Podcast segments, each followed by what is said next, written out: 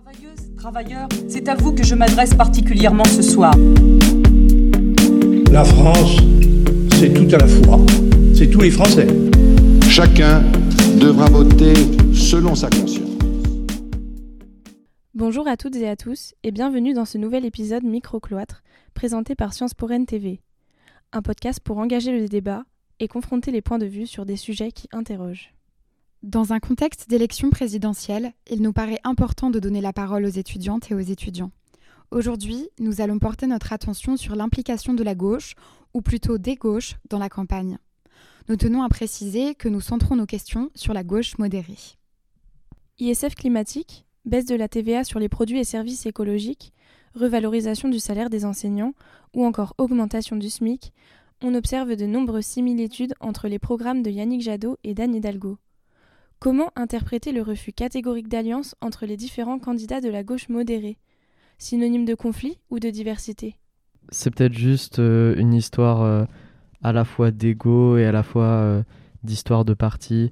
le PS s'accroche parce que ben, c'est le PS, quoi. ils existent depuis, un siècle, ils n'ont pas envie de d'abandonner comme ça. Et puis pareil, ELV, ben, ils, ils, ont envie de présenter leur candidat, ils pensent avoir leur chance et ils veulent tous, euh, tous gagner en fait. C'est la preuve que, que, les idées passent après leur personne et euh, leur volonté d'avoir le pouvoir et, euh, et, et d'être président ou présidente. Dans cette élection, les candidats de gauche ont eu beaucoup de mal à, mettre de côté à mettre de côté leur, leur personnalité et, et, ont voulu vraiment, ont vraiment cherché à défendre leur, leur, leurs idées détaillées sans, sans chercher en fait à, voir que parmi leurs idées, ils pouvaient très bien avoir des points communs. Ça montre quand même les, différents conflits, je pense, internes euh, à gauche. Euh, à droite, par exemple, ils ont réussi à se réunir autour de Valérie Pécresse, qui a gagné la primaire. Euh, alors que Hidalgo, par exemple, n'a pas arrêté sa campagne malgré le fait qu'elle ait perdu la primaire populaire. La primaire populaire était annoncée comme un espoir pour la gauche, voire un tournant susceptible de la sauver.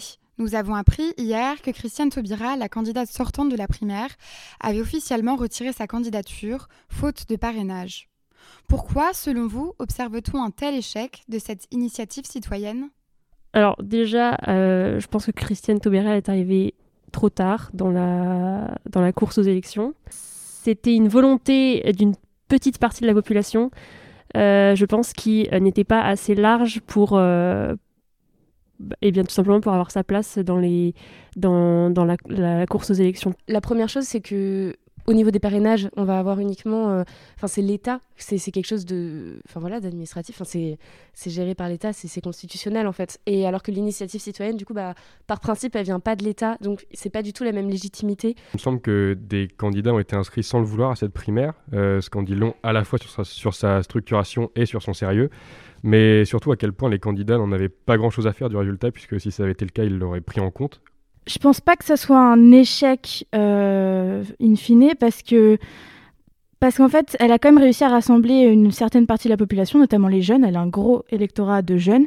Je pense simplement qu'il y a un décalage entre euh, les élus qui donnent leur parrainage et euh, la population euh, citoyenne, donc ceux qui, sont potentiellement auraient voté pour, pour Taubira. Christiane Taubira, pour le coup, elle n'avait pas de programme, pas de, pas de parti, donc je crois que ça n'aide pas non plus. En 2017, la gauche impuissante s'opposait contre un nouveau centre incarné par Macron, alors qu'il jouait le rôle d'une sorte d'homme providentiel. La gauche modérée manque-t-elle justement d'un leader, d'une femme ou d'un homme providentiel? Si on reste dans cette optique euh, d'élection et de porte-parole et de toujours euh, voilà quelqu'un qui représente des idées et, sur, lequel on peut compter une figure forte euh, et qui, rassemble. Mais oui, dans cette optique-là, je pense qu'il manque quelqu'un qui fasse consensus. quoi. Je sais pas si c'est déjà dans l'idéal de gauche de montrer quelqu'un au-dessus des autres. Enfin, l'homme providentiel, ça c'est plutôt une idée très gaulliste ou très peut-être de droite. Pour ceux qui n'y connaissent rien à la politique, on peut croire en une personne juste à cause de son charisme. D'ailleurs, c'est tout le problème de la démocratie, c'est pourquoi est-ce qu'on vote pour les gens.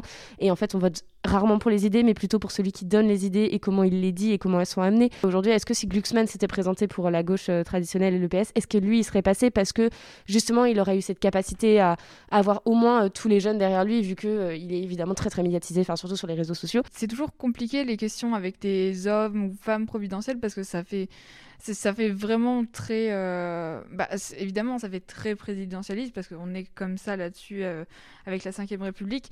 Mais ça me gêne toujours un peu parce que c'est vraiment des questions de leadership et pas de programme. Et, je pense effectivement que c'est nécessaire parce que quand on voit les candidats de gauche aujourd'hui, euh, je veux pas être insultant, mais ils sont pas très charismatiques. Quoi.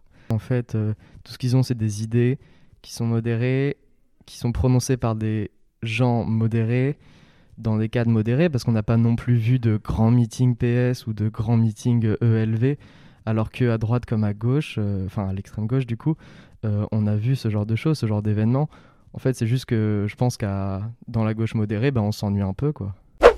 La gauche doit-elle faire le deuil de son électorat populaire alors que Marine Le Pen et Éric Zemmour séduisent de plus en plus les milieux sociaux les plus défavorisés? Maintenant, il ne faut pas se mentir, euh, la gauche modérée, c'est surtout des citadins, euh, classe moyenne favorisée. Euh, on n'est plus trop sur les milieux populaires. Je pense que l'électorat populaire est partagé entre ceux qui justement sont inquiets des questions de sécurité et qui se tournent du coup vers l'extrême droite et les masses qui sont inquiètes du, du, pouvoir d'achat par exemple, ce genre de choses, et qui du coup vont probablement plus se tourner vers l'extrême gauche qui cherche un peu à renverser euh, le système en quelque sorte. J'ai tendance à croire qu'il y a des gens qui sont euh, profondément de gauche, qui, euh, malgré les aléas de la vie, malgré les, les, changements actuels dans le monde, etc., j'ai tendance à croire qu'il y a des gens qui, peu importe, voteront à gauche. On entend beaucoup dire que Anne Hidalgo, c'est un peu une bobo parisienne. pareil pour Yannick Jadot, je pense pas que des prolétaires, enfin des ouvriers, tout ça se, se retrouve vraiment dans, dans les idées qu'ils proposent. On est déconnecté de leurs problèmes, je pense, et, au-delà de l'argent, de tous les autres problèmes sociaux qu'ils ont. Et du coup, on n'apporte pas une réponse et, on n'a pas les discours qui, qui leur parlent. Concrètement, la gauche modérée a-t-elle des chances de gagner les élections présidentielles 2022 Non. on va être très clair. Euh, non, euh, faut pas se faire, faut pas se faire d'illusions. La, la, gauche modérée, euh, bah, elle est quasiment inexistante, même pendant la campagne. Donc non, elle a aucune chance de gagner les élections. Même si on pense que les sondages euh, parfois peuvent être du bullshit, là, euh, vraiment, il n'y a aucune, aucune chance. On pourrait se dire que non, il faut espérer que oui, de toute façon, ça dépend juste du nombre de personnes qui votent. Et, et peut-être que finalement, ils vont tous se regrouper autour de Jadot. Et je pense qu'il y aura du coup plus de, plus de votes pour la gauche modérée que ce qu'on peut imaginer avec les sondages. Euh, non, vraiment pas. Je, je pense pas, euh, tant au niveau des sondages qu'au niveau de la crédibilité. Euh. Les pauvres Putain, il doit être tellement dans le mal. Euh, bah non, hein, franchement, je pense pas du tout. Enfin, non, ça va faire mal. Merci aux participantes et participants d'avoir répondu à nos questions. Merci à vous d'avoir écouté ce troisième épisode. À très vite pour un nouveau podcast sur Sciences Po TV. Thank you.